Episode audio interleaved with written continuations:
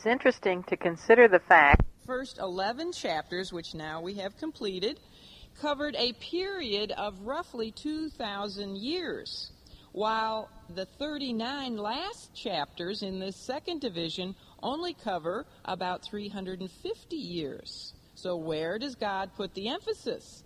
Does he put it on creation, which he only spent one chapter telling us about, uh, and the and the fall and the flood and the Tower of Babel, or does he put his emphasis on people? Because in chapters 12 to 50, we look at the lives of four men Abraham, Isaac, Jacob, and Joseph. Well, of course, you know the answer. God's emphasis is on people. It's interesting to realize that Abraham lived approximately halfway between the time of Adam and Jesus Christ. He was really right there, smack dab in the middle. And that's interesting because Adam's sin, of course, was the initial cause for the need of a redeemer, and Christ is that redeemer. And Abraham in the middle is known as the father of all the redeemed. So it's very interesting. Now, the title for our lesson this morning on Genesis chapter 12, verses 1 to 9, is Believing Journey from Haran to Canaan. Abraham's spiritual journey began where ours begins. In spite of his affluence in a wealthy and very close knit family, in spite of his happy marriage to a very beautiful woman, and in spite of the advancement of his secular society, Abraham was a lost sinner on his way to an eternal hell. The record of his walk of faith began, as it does with each of us, with God taking the initiative. God spoke, and it was the revelation from him, from God, which pierced Abraham's soul and began to break the hold which the world, his own flesh, and of course the devil had over him. It was the revelation then of God's word, which generated a response from Abraham and began to lead him on the path of obedience and eternal salvation. And that's the way it is for all of us. Faith cometh by hearing, and hearing by what? The word of God. It was fitting, uh, therefore, that God began his summons to Abraham, the father of uh, he would be the father of the Jewish people and, of course, the nation of Israel. It was fitting that his call began with a call to separation because he calls us out of the world. That's what the word ecclesia, church, means. Called out ones. So he called him out to leave his country of Ur, the wicked and idolatrous Ur in southern Mesopotamia and to leave and go to a land that God would show him. Now, in our lesson last week, we looked at a delay, or not last week, two weeks ago, we looked at Abraham's delay in his obedience. And right now, I just want to sort of quickly review that from, it was in verses uh, 31 and 32 of chapter 11 that we looked at the delay in obedience. In our look so far, at his initial response to God's revelation. But we learned, we discovered that although Abraham did indeed take a first step of faith forward by leaving Ur, yet it was only in partial obedience, wasn't it, to God's summons? Because he not only took along his father Terah and his nephew Lot, but he also delayed in Haran. And partial obedience resulted, therefore, in a delay in Abraham's further spiritual growth. Abraham's compromise, we find as we look around us, is very typical of carnal believers. Full obedience, you know, people who are, are just dedicating their lives to trying to be as fully obedient to God as they possibly can be, that's looked upon by most people, even within the church, as being a little bit extreme. You know, they've just carried this thing a little bit too far. It's also looked on as being impractical, impractical, according to most people. Yet, as Abraham would learn, it is not ever, ever impractical to be fully obedient to God. How many of you would agree with that? It isn't. You, you can never be fanatical enough as far as your commitment to the Lord Jesus, down to the most minute detail. In fact, it's unwise not to do so. But at least, you know, he was partially obedient, but at least he did take that initial step of faith uh, forward. At least Abraham had found, due to God's grace in taking the initiative, at least Abraham had found that path of faith, and God, in his patience and grace, would be faithful to direct his steps. Although Abraham, as we look at his life, we'll find out, although he would stumble and even sometimes fall flat on his face, as we all also do in our spiritual walk with the Lord, yet God would be faithful each and every time to pick him up and place his feet back on that right path. In this first case of uh, putting Abraham back on track, you know, he, he left Ur, but he delayed in Haran. In the first case now of God putting him back on track, God had to remove something from Abraham's life. And what was that something? His father. He had to remove his father. So we learn not only that partial obedience results in a delay in further spiritual growth, but we also learn that delay in obedience also can sometimes bring pain and sorrow. Sadly, it is often the case that God has to take something or someone from the Christian in order to get him or her back to himself and their service and commitment to him. We know that Abraham was very attached to his father. In fact, he was too attached. His stay in Haran shows that he was more attached, really, to his earthly father than he was to his heavenly father. You know, whatever we carry with us from the old life you know, before Christ, the old life, whatever we carry with us from the old life into the new life will most probably bring problems. We now it's not that we isolate ourselves from our family and our friends, but they are no longer to be the objects of our first love and our first obligation. No man, it tells us in Matthew 6:24, no man can serve two masters. Faith and a double mind will not do in one's service to God. And that's exactly what Abraham had there in Haran. He had a double mind. He had really probably a first love toward his earthly father more than toward his heavenly father, and God had to remove that blockage to his further spiritual growth. And that was painful. Yet finally, after Abraham wasted precious years in Haran, we don't know how many years he was there, possibly five, I read in some commentaries, and I don't really know where they got that figure, but he did waste years there. Finally, God, in his infinite patience and grace, did intervene. God again took the initiative and he intervened in the life of Abraham by not only taking his father from him, or at least opening his eyes to see that his father was spiritually dead. We talked about that last time. But he intervened by giving him also a repeated summons, which is found now in our opening verse of chapter 12. So this is where we're going to pick up our look at the life of Abraham as we consider Genesis 12, verses 1 to 9. And as we do this, and I've already reviewed just very briefly Genesis 11, verses 31 to 32, which was the delay in obedience. And next, now, we're going to consider his departure in obedience, verses 1 to 5. Then the difficulties which he encountered because of his obedience, in verse 6. Then the dividends, which were a result of his obedience, in the first part of chapter uh, verse 7.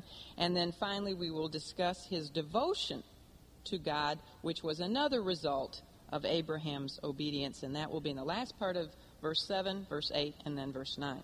So we'll begin by looking at a depart his departure in obedience and under this section you can see I've got three subdivisions. We'll look at a repeated call a royal covenant and a renewed commitment. Let's begin by looking at verse 1 then a repeated call it says, Now the Lord said unto Abram, Get thee out of thy country and from thy kindred and from thy father's house unto a land that I will show thee. While yet in Haran, Abraham received a second summons from God. Again, as I said, God is the one who took the initiative. If he had not taken the initiative, as far as we know, Abraham, just like his father, might have remained in Haran until he died. And that second command is essentially get thee out. That was the Lord's command. Now, it wasn't just to get out and stay out of everything, it was to get out in order to do what? To go in. When God calls us out of this world, is not just to go out of the world and not have anything to do with Him or His service. It, he, we're called out to go in to His service. You know, a lot of people get all hung up about when they become a Christian. Well, I can't go here, and I can't go there, and I can't do this, and I can't do that. So they do, actually do nothing. But we're called out to go in. We're to be servants. You know, we're to be His. Uh, we're to be busy doing His work. So he was called out in order to go in to his service. Abraham's pilgrimage began, again, as I said, with where ours begins. It began with a vision of another country, a better country. God said, Get thee out because I'm going to show you a land.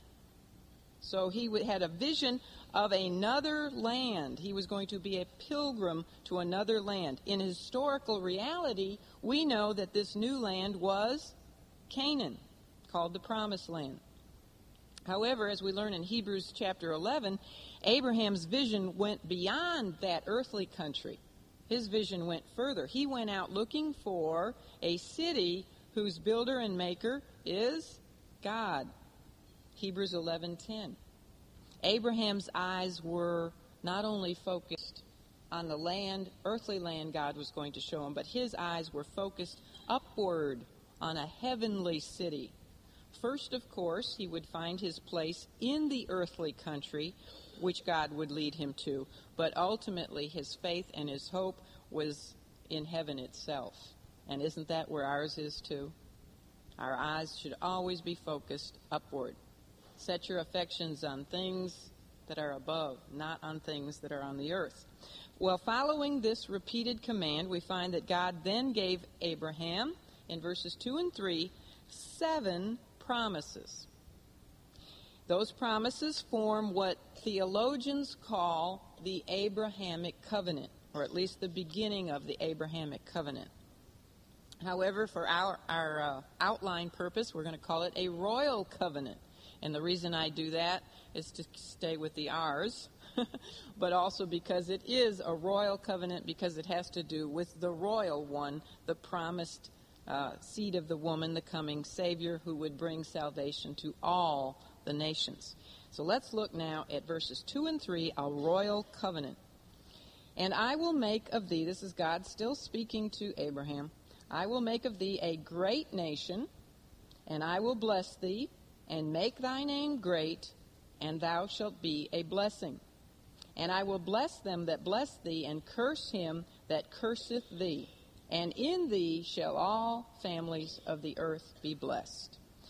Dr. Arthur Pink made an astute comment. He said this, quote, "The Lord's commands are rarely accompanied with reasons, but they are always accompanied with promises, either expressed or understood." End of quote. Now, why do you think that is? When the Lord gives a command, he doesn't follow up that command with a reason. Rather, he gives a promise. Well, that makes a lot of sense because men like to argue with reasons, don't they? But with a promise, I mean, that's a different matter. A promise is a promise, and it really cannot be argued. So, this is very wise of God to follow his command to Abraham to get out of his country, leave his father's house, leave his kindred, and uh, come into a land that he would show him. And now he doesn't tell him the reason at all. He just gives him seven beautiful promises. Well, for his obedience and faith, God first of all promised Abraham that he would make of him a great nation. Verse 2. This would more than compensate, you see, for the loss of his home country, Ur. He was going to be made into a great nation. Now, Martin Luther, the great reformer, was convinced that this particular promise to Abraham was one of the most outstanding passages in all the Word of God, other than the just shall live by faith. But he said this was one of the most fantastic. Luther stated that human reason would declare that the Lord's promise here was impossible, untrue, and unbelievable. For one thing, why would God not leave Abraham in his own land if he wanted to create a great nation from him? At least there, you know, back in Ur, there was Abraham had some influence. Obviously, his father had been a wealthy man. He had influence and he was known. Why take him to a strange land where he knew absolutely no one, had no home, no friends, no fields, and no influence? Furthermore, he was 75 years old. And if you take into consideration the fact that he only lived to be 175, relatively young, right? He was about, middle age. You know, if you're going to make a great nation of somebody, why pick a man who's already half spent? Why not pick a young man? And furthermore, his wife was barren. I mean, that's a pretty big problem right there. If you're going to make a great nation of a man, why pick an old man who's got a barren wife. How could all these facts line up with a promise to be made a great nation? So we I think when we think of this and see this in this light, we realize more clearly the faith of Abraham in stepping out to leave behind all that was familiar to him in order to obey God. From the human perspective, his journey would appear quite foolish. You know, can't you just hear? Well, like I've even heard from people who don't understand at all because they're not even Christians, but, you know, with our son going to Burma, why, they've said, why would he want to do that? You know, from the, in their mindset, that's just totally foolish, stupid. But Abraham's faith was in the reality of God. Therefore, although he might not have understood how these things could be, yet he could trust the one who spoke them. And that's the ultimate, isn't it? That we can, even if we don't understand what God tells us to do, what his word might say, we know that we can trust the one who gives us these various commands that we have in the scripture. Well, the second promise of God made to Abraham was that he would bless him and the blessings of God would more than compensate for any loss that Abraham would experience by leaving Haran, by leaving his family, his extended family, and friends, and his home, his father's home there, which I assume his father established a second home in Haran. Those who obey God will always receive his blessing. Right? Those who obey God will always receive his blessing. Blessings always follow obedience. God did indeed bless Abraham because he prospered in his business, he prospered in his family, and he prospered in his faith. His obedience in leaving Ur and then Haran to follow the Lord resulted in God's blessings for the whole rest of his life, even when he faltered in his faith. And when he went down, as we'll see in our lesson next week, when he went down to Egypt in total backsliding disobedience, yet God still blessed him, even when he lied on two different occasions about his wife and the, their relationship that she wasn't his wife. Uh, still, God blessed him. Why was that? Because God had made a promise I will bless thee. And so Abraham was blessed all of his life. Abraham was also promised to have his name made great.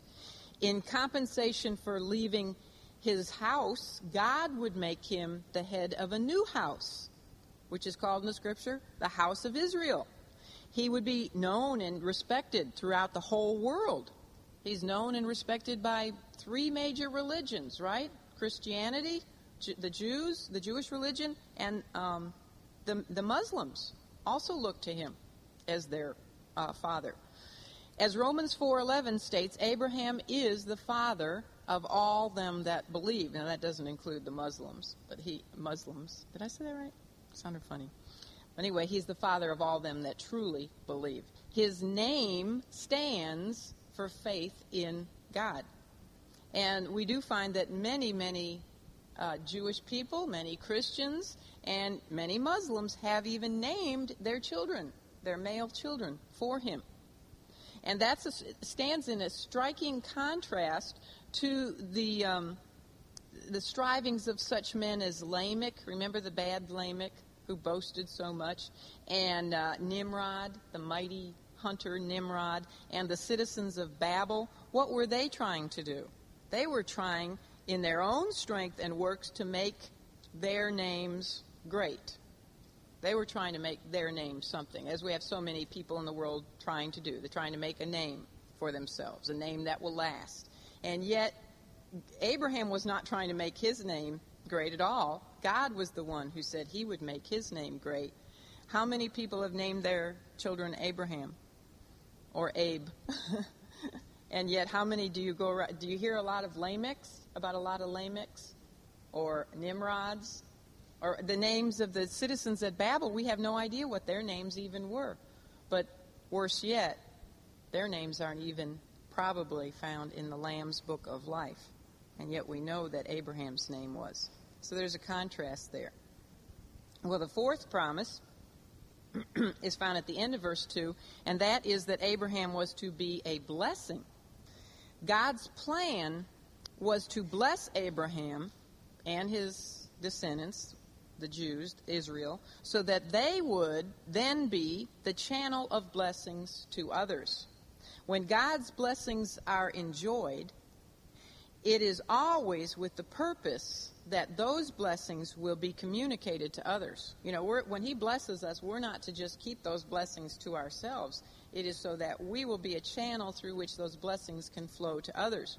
We know that it was to be, of course, through Abraham's greatest descendant, the Lord Jesus Christ himself, that blessings would indeed come to those of every nation and every tribe and every language and every kindred who would call upon his name for salvation. The fifth and sixth promises given to Abraham had to do with protection. And these we find at the verse, first part of verse 3, where he says that he would bless those who blessed him and this goes not only to Abraham, but also to the Jews, the nation of Israel, and that he would curse them that cursed him or Israel. And uh, in your homework, I have you look up a few cases where we find how true this was. For example, when Jericho fell and all the people in Jericho were destroyed, except for one woman and her household, because she blessed Israel. And so God blessed her. Her name was Rahab. And there's some other examples. We find this is always true. And of course, just a study of history will verify how seriously God has taken this particular promise. And that's why we need to pray constantly that the United States of America will always, always take the side of Israel. If we want to receive the blessings of God, we need to be linked up and supporting that little nation over there. Very important for us. Well, God completed his promises to Abraham by telling him, In thee shall all nations of the earth be blessed. Now, of course, we know that would be through who? Through Jesus Christ. Both the greatness of Abraham and the greatness of Israel was not because they became a, you know, a numerous people because, of course, there have been many nations which have had a greater population than Israel it is also not that they produced great philosophers uh, or great governmental systems to lead people, as did the Greeks or the Romans, for example. Rather, the greatness of the descendants of Abraham was a spiritual greatness. The greatness came from God Himself, it didn't come from them, it came from God. Above all else, they were great because it would be through Abraham and through the nation of Israel that, of course, God would send his son, the Lord Jesus, and he would be the greatest blessing of all time and eternity to those who would willingly put their faith and trust in him. So I didn't spend a whole lot of time on these seven blessings because we have so much more to cover, but you really could have a deep study looking at them. And uh, I encourage you to do that through other commentaries to study them in more depth. But through these seven promised blessings, Abraham understood He did grasp this. He understood that it was to be through him and Sarah that the promised seed of the woman would come. Actually, it tells us over in Galatians 3 8, which is an interesting verse. If you read Galatians 3 8, we find out that the gospel, it tells us the gospel was preached to Abram. And that's what it was here. He understood that the promised seed of the woman, the Savior, the one who would crush Satan's head and make salvation possible for man, he understood that that was included in the fact that God was saying he would make all, have all the families of the earth blessed through him. So he understood the gospel message there. In faith, therefore, he believed, and he stepped forth out of Haran to make his way to the land that God would show him. Now remember, when these promises were made, Abraham had no children, he didn't have any sons at all, and he had no land. In fact, when he died, he still had no land at all that was his own possession, other than a small piece of land which he had purchased in order to bury Sarah. And that is where he also was buried. So Abraham obeyed God not because he could figure out all the reasons for God's commands about leaving, but he obeyed because he believed God's promises. And of course, this means that he had he had placed his real faith in the one who stood behind those promises and that is God Himself. Okay, that was a repeated call and a royal covenant. Now we will look at a renewed commitment. For this, let's look at verse 4. So Abram departed as the Lord had spoken unto him, and Lot went with him, and Abram was seventy and five years old when he departed out of Haran. So, no longer held back now by his commitment to his father, Abraham was now finally willing to commit himself fully to God. So he departed from Haran when he was 75 years old, and we know that Sarah was 10 years his junior, so she was 65 years old. And we find out that Lot also decided to accompany them. Now, we find out later on in Scripture that Lot became a believer in the God of Abraham. So he, rather than staying in Haran, Haran, he wanted to go along with his uh, uncle Abraham. So he did. From verse 5, we learn that Abraham had become rather prosperous, not only in substance, but also. Oh, I didn't read verse 5, did I? I'm sorry. I, that's why I didn't read it. It's not on my transparency, but I do need to read it. Let's look at verse 5 also. And Abram took Sarai, his wife, and Lot, his brother's son, and all their substance that they had gathered, and the souls that they had gotten in Haran and they went forth to go into the land of Canaan, and into the land of Canaan they came. Now, we learn that not only had he become prosperous in substance, but also in souls. It says that they took with them souls that they had gotten there in Haran. The fact that they took all of their substance, you notice that word all? They took all their substance. That suggests that Abraham had a very high level of commitment, actually, the highest level at this point, because he took everything. He wasn't just going to test this thing out and leave something behind, you know, so he'd maybe have an excuse to come back to Haran. He took everything. It was full commitment. He was going in order to stay. And the souls apparently speak of people who had become attached to Abraham and Sarah, perhaps as employees and dependents while they were there in Haran. It may even mean, although I can't say for sure, but it may mean that some of these people had come to trust in the God about whom we can be sure Abraham was speaking or preaching. Abraham is called in the scripture a prophet. So perhaps God took what was meant for evil, you know, by the fact that he disobediently delayed in Haran, and God turned it for good because when they left Haran, they had these additional souls to carry with them. So I like to think of it as the fact that they were saved, people who had gotten saved, who worked for them. At the end of verse 5, we read of no more delays at all along the way to Canaan, with very simple finality, we are simply told that they went forth to go into the land of Canaan and into the land of Canaan they came. So we have no information about their trip from Haran to Canaan. He just obeyed. He just went and and got there. No no stops. I'm sure he stopped, but there's no record of any, you know, just for overnight at Motel 6 or something and then on his way he went. Even though the journey from Haran to Canaan would have been approximately about 400 miles to the southwest, uh, I'm gonna, I didn't put it on there, but here's the land of Canaan down here. When they left Haran and went to the northern border of Canaan, it would have been approximately 400 miles. Yet nothing at all is said about the trip. And as I quoted earlier from uh, uh Hebrews 11:8, it does tell us that by faith Abraham, when he was called to go out into a place which he should after receive for an inheritance, obeyed, and he went out not knowing whither he went. Now that's interesting, isn't it? I got to thinking, how did he know where he was going then? Did God lead him as a, a pillar of fire? Or, you know, I don't know.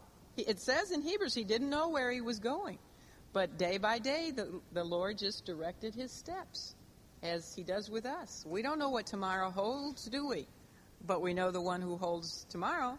So we just each day we step forward and, and God directed his path. What followed in verses 6 to 9 was a process, process whereby Abraham actually traveled the entire length of Canaan or Israel. He started in the north, he went to the middle, and then in verse 9 we it, find him down in the south. So he traveled the whole length of Canaan. However, before we get into a discussion about his travels in Canaan, we want to discuss another biblical principle that we learn from Abraham's walk of faith, and that principle is that the walk of faith always will involve difficulties. You can guarantee it. When you get on that path of faith, you're going to encounter some difficulties. So let's look at some difficulties in verse 6. And Abram passed through the land unto the place of Sichem, unto the plain of Moreh and the Canaanite was then in the land. One of the greatest difficulties that is faced by those who begin the journey of faith with God has to do with not only the enemy, which uh, you know I highlighted when I read. We'll look at that next. That the Canaanite was in the land, but another uh, difficulty has to do with determination and stamina you know, there are plenty of people who make commitments to the Lord and begin even with great determination. But what happens along the way? We see it, don't we? We see it every year in Bible study. We start out the first day with a great, you know, filling up both of these sections here. And then by the middle of the year, it's dwindled down. By the end of the year, it's dwindled down even further what happens is so many on their walk of faith with the Lord quit along the way. I mean, if you've been a Christian for any length of time, don't you see this over and over? And I guess it's one of the most discouraging parts of, of being a Christian and being in ministry is seeing people quit. They do not fully count the cost of discipleship.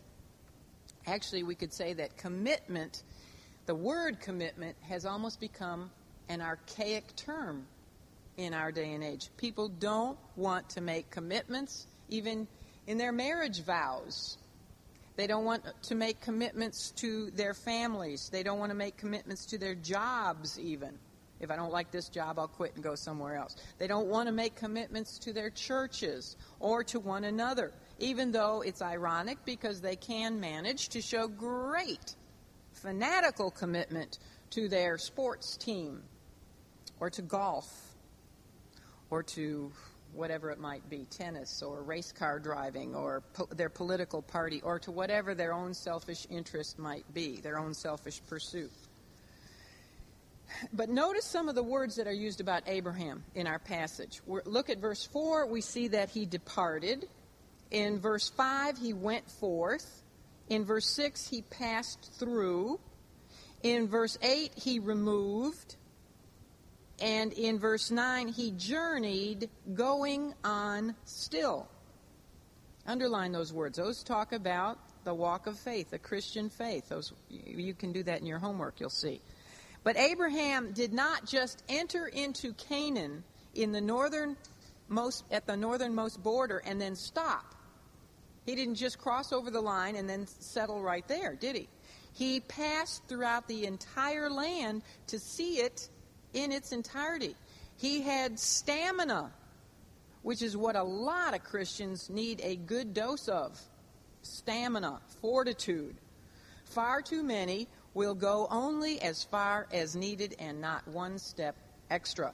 Far too few show any regard for excellence in their service for Christ. They are content with doing just the bare minimum and quickly lose interest in serving Christ on the long haul.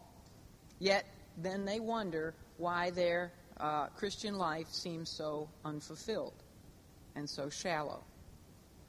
Well, another difficulty faced by the Christian in his walk with the Lord is, of course, the enemy. And at the end of verse 6, we are told that the Canaanite was in the land. These descendants of Ham, through his cursed son Canaan, were not a righteous people by any means. In fact, they were corrupt beyond our comprehension. As Abraham got to the land and looked over the land and saw that most of the choice locations were possessed by these very wicked people and their idolatry, we can be sure that he wondered why in the world God sent him there. How was this land any better than idolatrous Ur of the Chaldees? Yet, we don't find Abraham attempting to make any kind of uh, a marital alliance with the Canaanites, as King Solomon would later do. You know, he didn't marry off or, or marry a woman from Canaan so that he would have better relationships with them. He didn't take on a second wife who was a Canaanite, but that's what King Solomon did. Nor do we find that Abraham questioned God at all. He did not put his faith, here at least, in his own reasoning. He was walking by faith and not by sight. In faith, Abraham was waiting on God to speak to him. He didn't stop to buy any land to settle uh, because he was leaving, completely leaving the direction for his path to God. So the Canaanites represent the presence of the enemy in the Christian's life. They were hostile and they were dangerous, and it was not going to be an easy matter for Abraham to live a godly life in a land where such immoral people lived. It would require of him a great deal of faith, a great deal of courage and determination, patience, great deal of work, great deal of wisdom for Abraham to live a victorious life in Canaan. Yet, the Lord has never promised the Christian that our lives here on this earth is going to be a bed of roses, has he?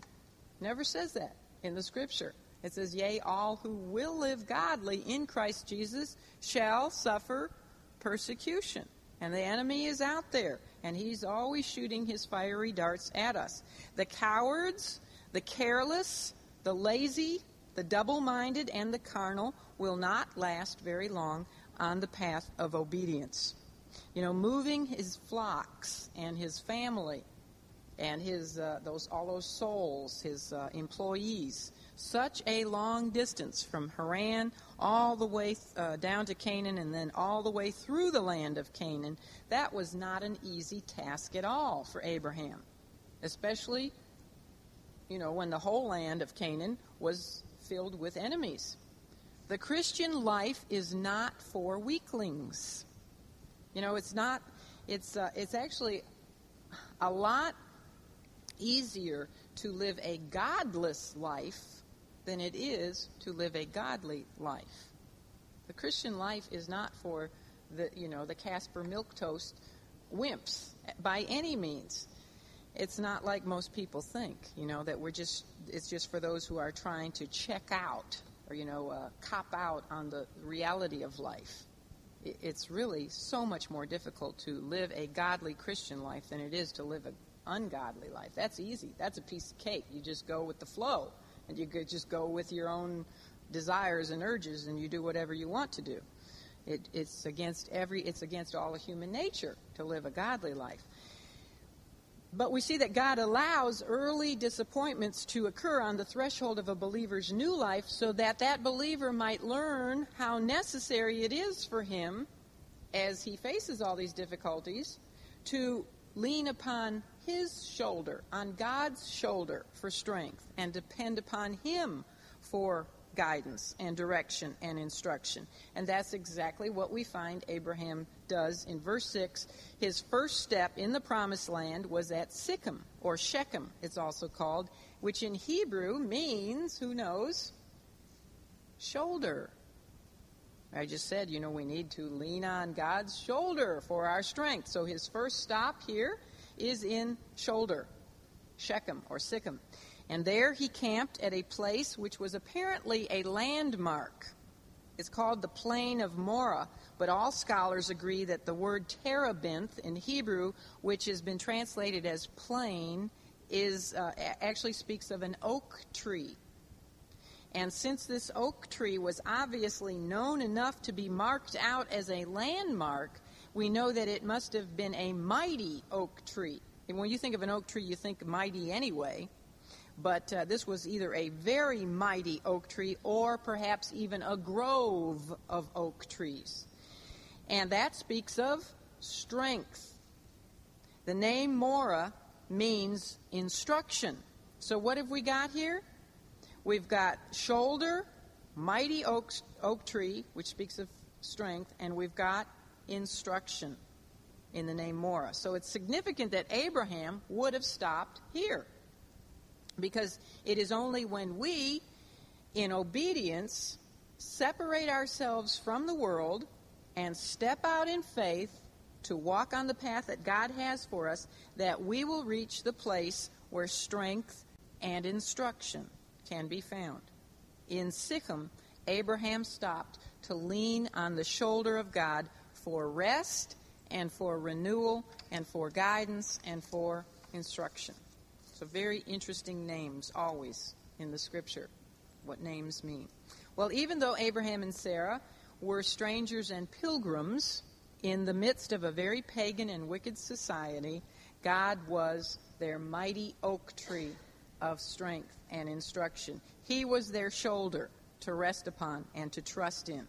There are difficulties in the call of obedience, but there are also great dividends and one of them is to be able to lean on the shoulder of God and get renewed and rested in Him and get instruction from Him. But besides that, and besides the greatest dividend of all, which is eternal life, there is also the enjoyment of having fellowship with God.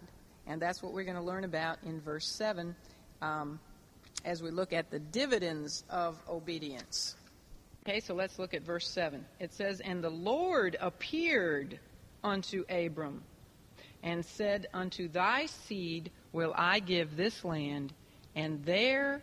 Oh, no, I, I just want to read that much. Psalm 16, verse 11, it says, Thou wilt show me the path of life. In thy presence is fullness of joy. Abraham experienced the joy of being in the presence of the Lord there in Sichem at Shoulder. under the mighty oak trees. We are told clearly that the Lord appeared unto Abram. Now, remember, according to Stephen in Acts chapter 7, verse 2, the God of glory had appeared to Abraham once before. Prior to his delay in Haran, the Lord God had appeared to Abraham when he was still in Ur of the Chaldees. So this then is the second appearance of the pre incarnate Jesus Christ to Abraham. Now, if you go back and look at Acts 7, verse 2, in that first appearance of the Lord, uh, he had told Abraham to go unto a land that he would show him. Now, in verse 7 of chapter 12 of Genesis, we find that the Lord rewarded Abraham's faith and obedience by his promise to give him that land, you know, give it to his seed. So, first of all, he was promised he would show him the land. Then Abraham obeyed, and stepped forth and entered into the land. When he got there and stopped at Shechem, he was now told that he would receive that land. His descendants would, at, at least, although he never owned any of it. So Abraham's life was going to be marked by some very special times of very intimate fellowship with God Himself, the second person of the triune Godhead, the Lord Jesus Christ. In fact, that fellowship was so great that Abraham has the distinction in the scripture of being referred to as the friend of God. Wouldn't you love that name? To be called, especially in the eternal Word of God, to be called the friend of God. That's the, one of the names for Abraham in the Scripture. Now, in hearing the words about God giving him the land, Abraham, Abraham received confirmation that he had done God's will. Isn't that great? He had gone to the right land. He'd gone to the right place. So he was exactly where the Lord wanted him to be. Obedience will always be confirmed by assurance. You know, God doesn't want to leave us in a state of uncertainty as to whether or not we have done what He has wanted us to do. By His word and by His ways, He will always give us assurance when we have been obedient. And that's exactly what Abraham received here in Sichem. He received assurance that he had gone to the right place and that he was in the center of God's will, and this was the land that God was going to give to his seed. Well, in the, in the next event, we see that Abraham was indeed a man of faith because he demonstrated his acceptance of God's promise by building an altar upon which we can be sure he offered a sacrifice of one of his most spotless lambs, I would assume, would probably be a lamb. And so this takes us to yet another aspect of the believer's walk of obedience, and that is devotion. So let's look at devotion of obedience in verses, uh, the latter part of verse 7 all the way to verse 9.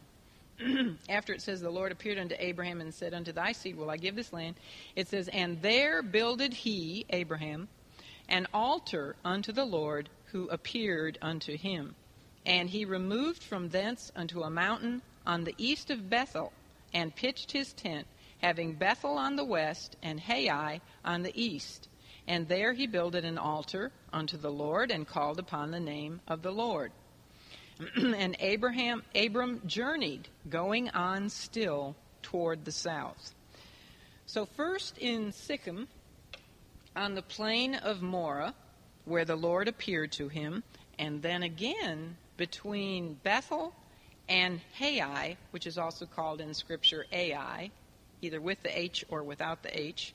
Ai on the east, so he's between Bethel on one side and Ai on the other side. We find that um, Abraham built altars in both those locations to worship the Lord. And what does this tell us? It tells us that Abraham was in fellowship with God. Now, when he goes down to Egypt in our lesson next week, we find no record of Abraham building an altar. Why? Because he was not in fellowship with the Lord. He was being disobedient when he went down to Egypt. And we will find, uh, of course, when we, when we looked at Haran, did we read of any altar being built in Haran? No, because he wasn't obedient there either. He was not to have stayed there and delayed there. So, because in both Haran and Egypt he was out of fellowship, there was no talk of an altar. In our Life of Abraham study, we're going to find repeated reference to both his tent Notice it did say his tent too, didn't it? Which it pitched his tent in verse 8. We'll find repeated reference to both his tent and to his altar. His tent spoke of the fact that he was merely a stranger and a pilgrim uh, passing through. You know, he didn't really have his citizenship here in this world. You know, we're, we're the same, aren't we? We're pilgrims and strangers just passing through.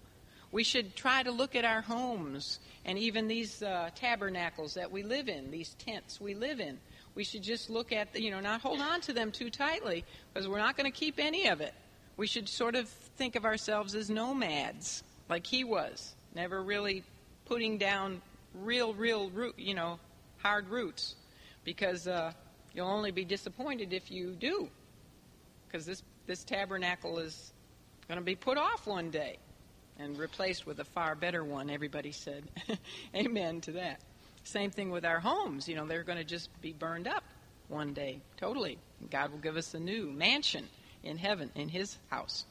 Well, on the other hand, the altar signified that he was a citizen of heaven. So the tent showed that he was just a passing pilgrim on earth. The altar demonstrated that he was a citizen of heaven because he worshiped the true God. And he worshiped the true God in the right way, which was through the shedding of the blood of a sinless sacrifice. So you see, his tent was testifying to the world, you know, the Canaanites. He was testifying to the world that he was separate from it. He didn't put down you know, a permanent dwelling place like they did. So he was separate from the world while the altar spoke of his devotion to his God. And you know, he was building those altars in front of the enemy. They were watching, they saw what he was doing. That was a real testimony. And that took a lot of courage, too, to do that. Whenever Abraham left his altar, as we'll see he does, he fi- would always find himself in trouble. So I wonder, are you are do you look at your your body as a tent? Do you look at your home, your possessions as tents? You realize, you know, that we're just here temporarily and get your focus on the right place, which is in heaven. Are you establishing any altars, I might ask, also, before the Canaanites, before the unbelievers, as a testimony of your faith in God? And are you leaving those altars, you know, behind for future generations to see and follow in your path. Because when Abraham passed through the land of Canaan, he didn't leave anything behind except what? Those altars. And they served as a testimony of his faith to the future generations. Even though we are strangers and pilgrims passing through this world, that it does not mean we should leave it untouched. We need to leave behind our altars. Well, it's interesting to learn that the meaning of the names of Bethel and Hai, or Ai, to which Abraham traveled after leaving Sichem, um, mean something very interesting. In verse 8, we are told that he encamped on a mountain east of Bethel, which would have been about 35 miles south of where he had been in, in Sichem. It's 35 miles south southeast. Bethel was on one side and Ai was on the other. Now, Bethel means house of God, and Ai means heap of ruins. Now, these two locations, with Abraham camped between them, draw for us another picture of the believer's present circumstance in this world. The old creation or the old life stands on one side, you see, reminding the believer what the world is really like. What is it really like? A heap of ruins. While the new creation, the new man in Christ, stands on the other side, reminding him that God offers his children his very own house, Bethel, the house of God, to dwell in eternally, which is far greater compensation for the one that he's lost down here, the heap of ruins that he has lost down here. So again, just perfect everywhere that Abraham went. And the story behind it in the names. Well, in verse 9, we find that he journeyed going on still, this time to the south of Canaan. The life of obedience and faith will never stand still. You know, you should never be standing still in your Christian life. Because if you are standing still, you're actually going backwards. You need to always be going on. We must keep on going, uh, keep going on still, as it says, for the Lord. God purposely kept Abraham moving so that he would grow in his spiritual walk with the Lord. If you're not growing, you're backsliding, actually. We need to always be growing. He was to move on so that he would face new challenges and new tests and to be forced into looking to God for grace to help in time of need. You know, too often, this is another problem we find, too often Christians will get in a comfort zone and then they will stop. But listen to this comfortable Christianity is not a conduce is not a condition which is conducive to spiritual growth. Would you agree with that? Comfortable Christianity will not help you to grow spiritually. And that's why God knows that un- uncomfortable circumstances are what we need in order to stretch our faith and to cause us to have deeper convictions about ourselves and our, our own need for greater spiritual maturity.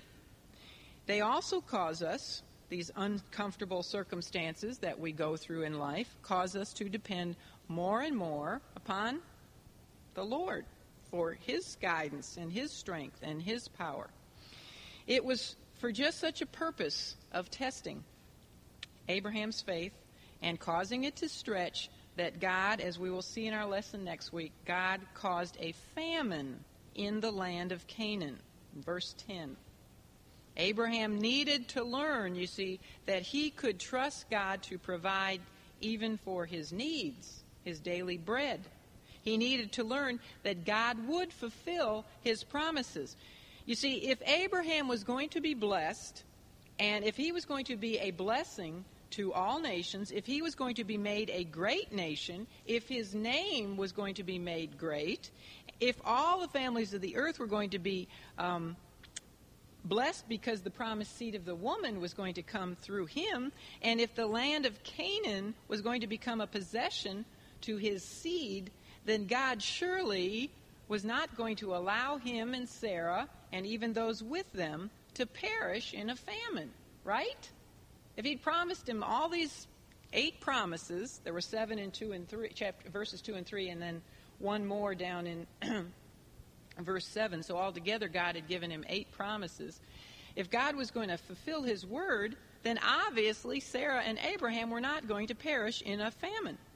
Yet, as we're going to learn in our next study, Abraham was not equal, he was not quite ready for this famine test which was set before him, because he yielded to the temptation to take matters into his own hands. And what do you think happened? He made a terrible mess of things.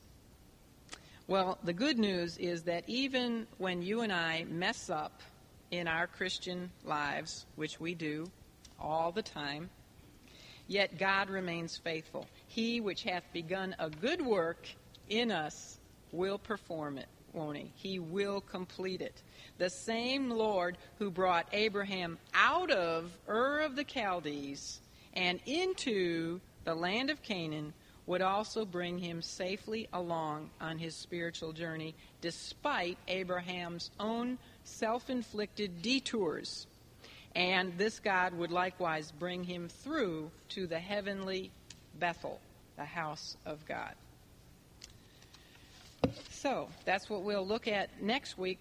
Today's lesson was Believing Journey from Haran to Canaan. Next week's lesson is Backsliding Journey from Canaan to Egypt.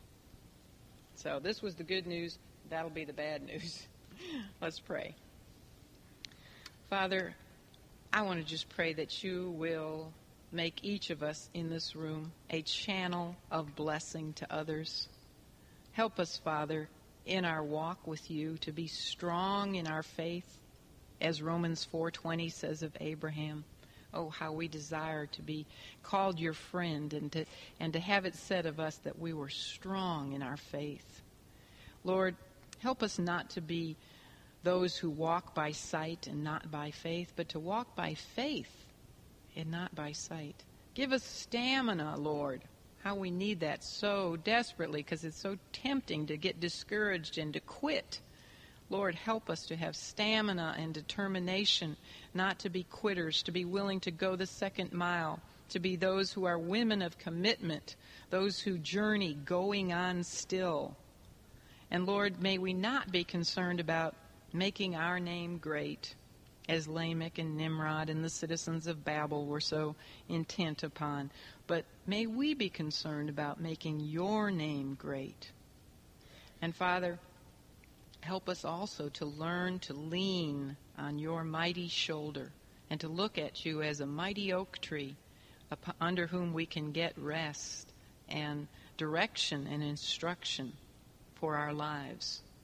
And may we think of ourselves as we truly are, as just pilgrims and strangers passing through in these temporary tents, these tabernacles. And may we not get too attached to the things on earth, for they are just fleeting. May we put our affection and our focus on things above, and may we do everything with eternity in perspective. And Father, may we also be conscious of building altars altars of witness before the Canaanites, before the unbelievers, to leave a testimony of you to those who will come behind us, and to be a testimony, of course, to those who are walking through this earth with us, and that they might join us in our worship of the one and only true God. Father, thank you for the many lessons that you teach us through this dear saint, Abraham, even May we learn from his mistakes because that's why you have included them in the scripture. Father, thank you for these women. Bless them mightily. Put your put your hand of blessing upon them and surround them with your presence and keep them from the evil one. Protect their families, Lord, and save our unsaved family members. We do pray in Jesus' name. Amen.